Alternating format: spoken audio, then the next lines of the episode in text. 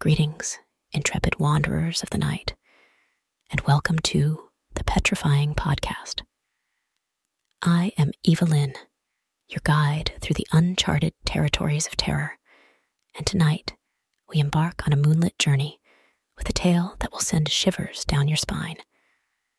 Prepare yourselves for the moonlit road by the enigmatic Ambrose Bierce. In the hallowed glow of the moon, secrets are unveiled, and the veil between the living and the departed becomes perilously thin. As we traverse the dimly lit paths of this spectral narrative, be prepared to confront the echoes of the past and the ghastly tales that linger within the moon's haunting radiance. Join me, Evelyn, as we navigate the winding road of mystery and unravel the enigma that is the moonlit road. The Petrifying Podcast beckons you to tread carefully, for the shadows conceal more than meets the eye. Dim the lights. Let the moon guide your imagination and immerse yourself in the ghostly tale that awaits. Welcome to the Petrifying Podcast, where the moonlit road leads to the heart of darkness. The journey begins. Stay with me and let the moonlight reveal the unspeakable. The legends are true. Overwhelming power! Sauce of destiny. Yes! The most legendary sauce has arrived as McDonald's transforms into the anime world of WickDonald's. The greatest flavors unite in all new savory chili McDonald's sauce to make your 10-piece Wick Nuggets, fries, and Sprite ultra powerful. Unlock manga comics with every meal and sit down for a new anime short every week only at WickDonald's. Ba-da-ba-ba-ba, go! At participating McDonald's for a limited time while supplies last. Chapter 1 Statement of Joel Hetman, Jr. I am the most unfortunate of men. Rich, respected, fairly well educated, and of sound health, with many other advantages usually valued by those having them and coveted by those who have them not. I sometimes think that I should be less unhappy if they had been denied me. For then the contrast between my outer and my inner life would not be continually demanding a painful attention. In the stress of privation and the need of effort, I might sometimes forget the somber secret ever baffling the conjecture that it compels. I am the only child of Joel and Julia Hetman. The one was a well to do country gentleman, the other, a beautiful and accomplished woman to whom he was passionately attached with what I now know to have been a jealous and exacting devotion. The family home was a few miles from Nashville, Tennessee, a large, irregularly built dwelling of no particular order of architecture. A little way off the road, in a park of trees and shrubbery. At the time of which I write, I was 19 years old, a student at Yale. One day, I received a telegram from my father of such urgency that, in compliance with its unexplained demand, I left at once for home. At the railway station in Nashville, a distant relative awaited me to apprise me of the reason for my recall. My mother had been barbarously murdered. Why and by whom, none could conjecture. But the circumstances were these. My father had gone to Nashville intending to return the next afternoon. Something prevented his accomplishing the business in hand, so he returned on the same night, arriving just before the dawn. In his testimony before the coroner, he explained that having no latchkey and not caring to disturb the sleeping servants, he had, with no clearly defined intention, gone round to the rear of the house as he turned an angle of the building, he heard a sound as of a door gently closed and saw in the darkness, indistinctly, the figure of a man, which instantly disappeared among the trees of the lawn. A hasty pursuit and brief search of the grounds in the belief that the trespasser was someone secretly visiting a servant proving fruitless He entered at the unlocked door and mounted the stairs to my mother's chamber. Its door was open, and stepping into black darkness, he fell headlong over some heavy object on the floor. I may spare myself the details. It was my poor mother, dead of strangulation by human hands. Nothing had been taken from the house. The servants had heard no sound, and accepting those terrible finger marks upon the dead woman's throat, dear God, that I might forget them, no trace of the assassin was ever found. I gave up my studies and remained with my father, who, naturally, was greatly changed.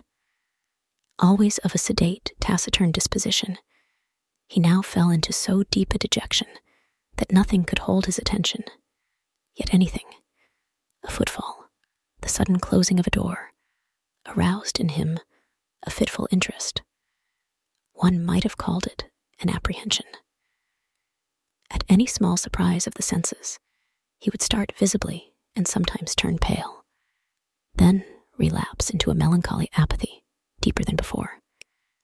I suppose he was what is called a nervous wreck. As to me, I was younger then than now. There's much in that. Youth is Gilead, in which is balm for every wound. Ah, that I might again dwell in that enchanted land. Unacquainted with grief, I knew not how to appraise my bereavement. I could not rightly estimate the strength of the stroke. One night, a few months after the dreadful event, my father and I walked home from the city. The full moon was about three hours above the eastern horizon. The entire countryside had the solemn stillness of a summer night. Our footfalls and the ceaseless song of the katydids were the only sound aloof.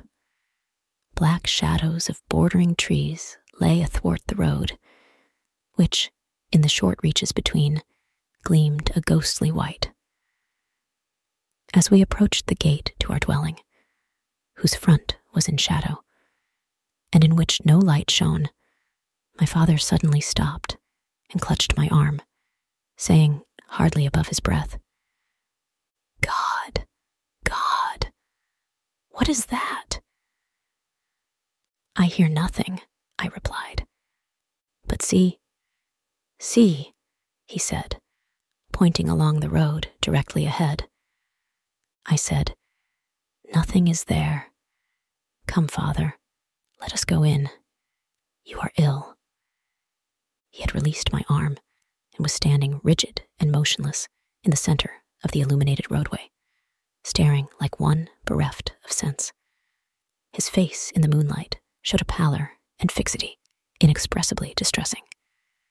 I pulled gently at his sleeve, but he had forgotten my existence. Presently, he began to retire backward, step by step, never for an instant removing his eyes from what he saw, or thought he saw. I turned half round to follow, but stood irresolute. I do not recall any feeling of fear, unless a sudden chill was its physical manifestation. It seemed as if an icy wind had touched my face and enfolded my body from head to foot. I could feel the stir of it in my hair. At that moment, my attention was drawn to a light that suddenly streamed from an upper window of the house. One of the servants, awakened by what mysterious premonition of evil who can say, and in obedience to an impulse that she was never able to name, had lit a lamp. When I turned to look for my father, he was gone and in all the years that have passed, no whisper of his fate has come across the borderland of conjecture from the realm of the unknown. Chapter 2 Statement of Caspar Grattan. Today, I am said to live. Tomorrow, here in this room, will lie a senseless shape of clay that all too long was I. If anyone lift the cloth from the face of that unpleasant thing, it will be in gratification of a mere morbid curiosity. Some, doubtless, will go further and inquire Who was he? In this writing, I supply the only answer that I am able to make Caspar Grattan. Surely that should be enough. The name has served my small need for more than 20 years of a life of unknown length. True, I gave it to myself, but lacking another, I had the right. In this world, one must have a name. It prevents confusion, even when it does not establish identity.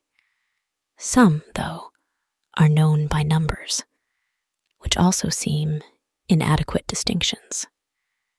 One day, for illustration, I was passing along a street of a city far from here when I met two men in uniform, one of whom, half pausing and looking curiously into my face, said to his companion, That man looks like 767. Something in the number seemed familiar and horrible.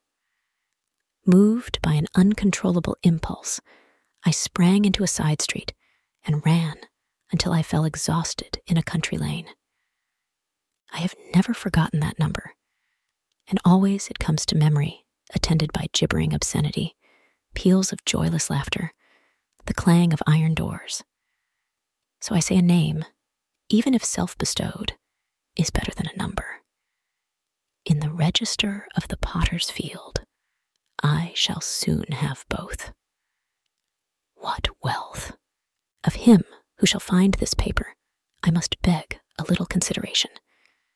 It is not the history of my life. The knowledge to write, that is denied me. This is only a record of broken and apparently unrelated memories, some of them as distinct and sequent as brilliant beads upon a thread, others remote and strange, having the character of crimson dreams, with interspaces blank and black, witch fires glowing still and red in a great desolation. Standing upon the shore of eternity, I turned for a last look landward over the course by which I came. There are twenty years of footprints fairly distinct, the impressions of bleeding feet. They lead through poverty and pain, devious and unsure, as of one staggering beneath a burden. Remote, unfriended, melancholy, slow. Ah, the poet's prophecy of me. How admirable, how dreadfully admirable.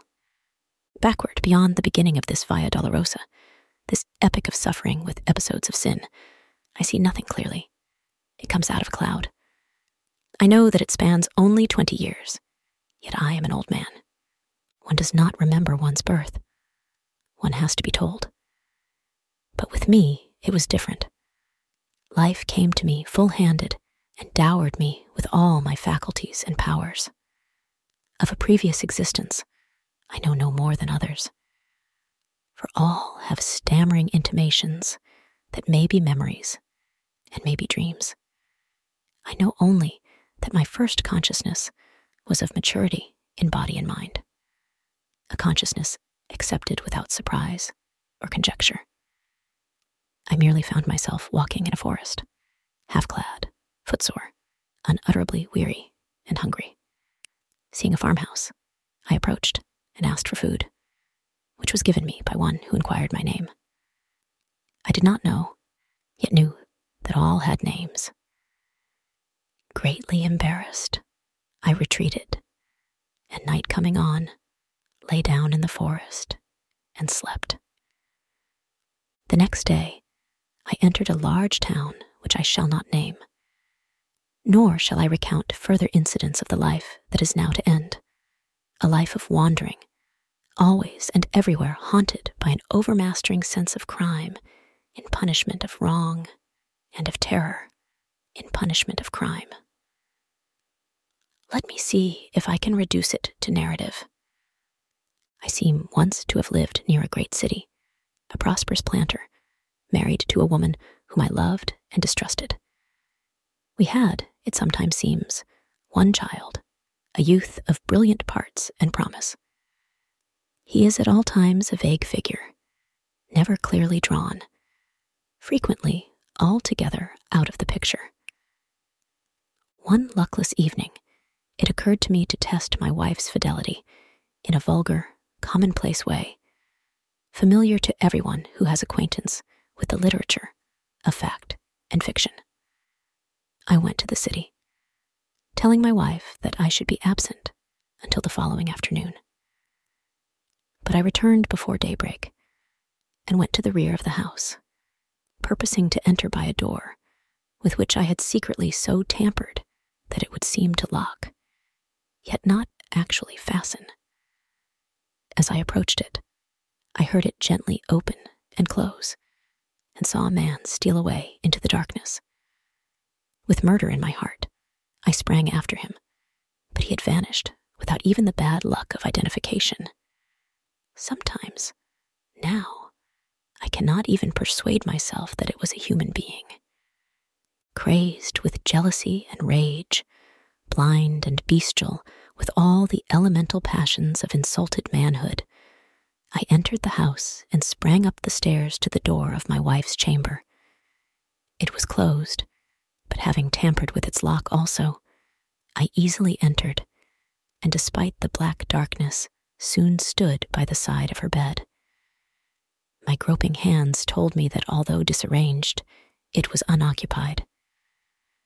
She is below, I thought, and terrified by my entrance, has evaded me in the darkness of the hall. With the purpose of seeking her, I turned to leave the room, but took a wrong direction. The right one. My foot struck her, cowering in a corner of the room. Instantly, my hands were at her throat, stifling a shriek. My knees were upon her struggling body. And there, in the darkness, without a word of accusation or reproach, I strangled her till she died. There ends the dream.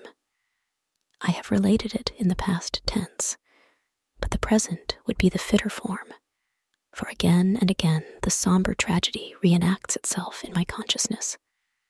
Over and over I lay the plan. I suffer the confirmation. I redress the wrong. Then all is blank. And afterward, the rains beat against the grimy window panes, or the snows fall upon my scant attire. The wheels rattle in the squalid streets where my life lies in poverty and mean employment. If there is ever sunshine, I do not recall it.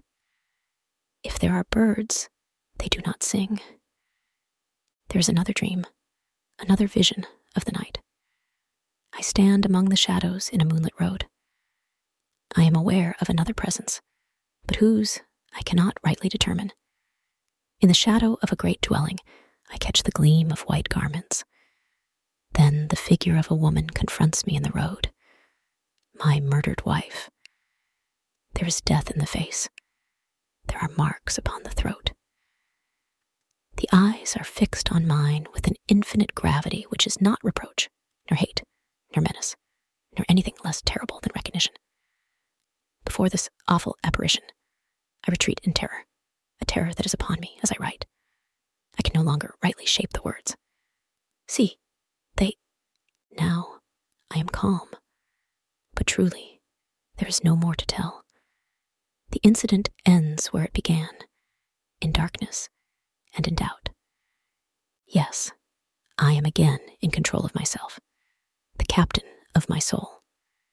But that is not respite. It is another stage and phase of expiation. My penance, constant in degree, is mutable in kind. One of its variants is tranquility. After all, it is only a life sentence. To hell for life. That is a foolish penalty. The culprit chooses the duration of his punishment. Today, my term expires. To each and all, the peace that was not mine. Chapter 3 Statement of the late Julia Hetman through the medium Bayrolles. I had retired early and fallen almost immediately into a peaceful sleep, from which I awoke with that indefinable sense of peril, which is, I think, a common experience in that other earlier life. Of its unmeaning character, too, I was entirely persuaded. Yet that did not banish it. My husband, Joel Hetman, was away from home. The servants slept in another part of the house. These were familiar conditions. They had never before distressed me. Nevertheless, the strange terror grew so insupportable that conquering my reluctance to move, I sat up and lit the lamp at my bedside. Contrary to my expectation, this gave me no relief. The light seemed rather an added danger, for I reflected that it would shine out under the door, disclosing my presence to whatever evil thing might lurk outside. You that are still in the flesh, subject to horrors of the imagination. Think what a monstrous fear that must be, which seeks in darkness security from malevolent existences of the night. That is to spring to close quarters with an unseen enemy, the strategy of despair. Extinguishing the lamp, I pulled the bedclothing about my head and lay trembling and silent unable to shriek, forgetful to pray. In this pitiable state, I must have lain for what you call hours. With us, there are no hours. There is no time. At last it came a soft, irregular sound of footfalls on the stairs. They were slow, hesitant, uncertain, as of something that did not see its way to my disordered reason, all the more terrifying for that, as the approach of some blind and mindless malevolence to which is no appeal.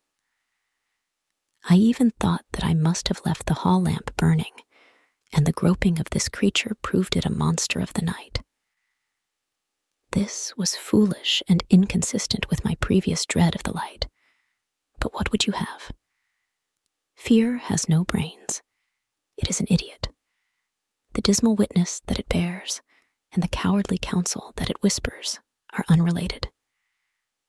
We know this well, we who have passed into the realm of terror, who skulk in eternal dusk among the scenes of our former lives, invisible even to ourselves and one another, yet hiding forlorn in lonely places, yearning for speech with our loved ones, yet dumb, and as fearful of them as they of us.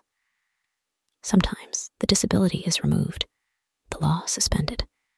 By the deathless power of love or hate, we break the spell. We are seen by those whom we would warn, console, or punish. What form we seem to them to bear, we know not. We know only that we terrify even those whom we most wish to comfort, and from whom we most crave tenderness and sympathy. Forgive, I pray you, this inconsequent digression by what was once a woman. You who consult us in this imperfect way, you do not understand. You ask foolish questions about things unknown and things forbidden. Much that we know and could impart in our speech is meaningless in yours. We must communicate with you through a stammering intelligence in that small fraction of our language that you yourselves can speak. You think that we are of another world. No, we have knowledge of no world but yours, though for us it holds no sunlight, no warmth, no music, no laughter, no song of birds, nor any companionship. Oh God, what a thing it is to be a ghost, cowering and shivering in an altered world, a prey to apprehension and despair. No, I did not die of fright. The thing turned and went away. I heard it go down the stairs, hurriedly, I thought, as if itself in sudden fear. Then I rose to call for help. Hardly had my shaking hand found the doorknob when, merciful heaven, I heard it returning. Its footfalls as it remounted the stairs were rapid, heavy, and loud. They shook the house. I fled to an angle of the wall and crouched upon the floor. I tried to pray. I tried to call the name of my dear husband. Then I heard the door thrown open. There was an interval of unconsciousness, and when I revived, I felt a strangling clutch upon my throat, felt my arms feebly beating against something that bore me backward, felt my tongue thrusting itself from between my teeth. And then I passed into this life. No, I have no knowledge of what it was. The sum of what we knew at death is the measure of what we know afterward of all that went before. Of this existence, we know many things, but no new light falls upon any page of that. In memory is written all of it that we can read. Here are no heights of truth overlooking the confused landscape of that dubitable domain. We still dwell in the valley of the shadow, lurk in its desolate places, peering from brambles and thickets at its mad, malign inhabitants. How should we have new knowledge of that fading past?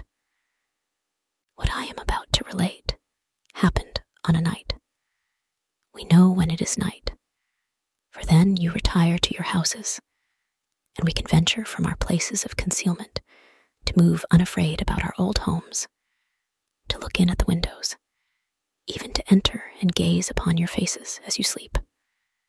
I had lingered long near the dwelling where I had been so cruelly changed to what I am, as we do, while any that we love or hate remain. Vainly, I had sought some method of manifestation, some way to make my continued existence, and my great love and poignant pity understood by my husband and son. Always, if they slept, they would wake. Or if, in my desperation, I dared approach them when they were awake, would turn toward me the terrible eyes of the living, frightening me by the glances that I sought from the purpose that I held. On this night, I had searched for them without success, fearing to find them. They were nowhere in the house nor about the moonlit lawn. For, although the sun is lost to us forever, the moon, full orbed or slender, remains to us. Sometimes it shines by night, sometimes by day, but always it rises and sets, as in that other life. I left the lawn and moved in the white light and silence along the road, aimless and sorrowing. Suddenly, I heard the voice of my poor husband in exclamations of astonishment, with that of my son in reassurance and dissuasion. And there, by the shadow of a group of trees, they stood, near, so near. Their faces were toward me, the eyes of the elder man fixed upon mine. He saw me. At last, at last, he saw me. In the consciousness of that, my terror fled as a cruel dream. The death spell was broken. Love had conquered law. Mad with exultation, I shouted. I must have shouted, He sees, he sees, he will understand. Then, controlling myself, I moved forward, smiling and consciously beautiful, to offer myself to his arms, to comfort him with endearments, and, with my son's hand in mine, to speak words that should restore the broken bonds between the living and the dead. Alas, alas, his face went white with fear. His eyes were as those of a hunted animal. He backed away from me as I advanced, and at last turned and fled into the wood, whither it is not given to me to know to my poor boy, left doubly desolate, I have never been able to impart a sense of my presence. Soon he too must pass to this life invisible and be lost to me forever. Thank you, fellow wanderers of the mysterious realms, for joining me on this moonlit sojourn through the Petrifying Podcast. I trust the echoes of The Moonlit Road by Ambrose Bierce have left an indelible mark on your nocturnal psyche. If you've found solace in the shadows we've uncovered tonight, remember to subscribe to the Petrifying Podcast for more tales that weave through the tapestry of the unknown. Your reviews and reflections are the constellations that guide us through the celestial expanse of horror. Share your thoughts, your fears, and let the darkness know you're listening. Until we meet again, under the moonlit veil of mystery, remember to tread softly in the night, for the unknown whispers in every rustle of leaves and flicker of shadows. This is Evelyn, bidding you farewell from the Petrifying Podcast. Stay vigilant, stay haunted. Until next time, may the moonlight illuminate your darkest fears. Stay enraptured by the night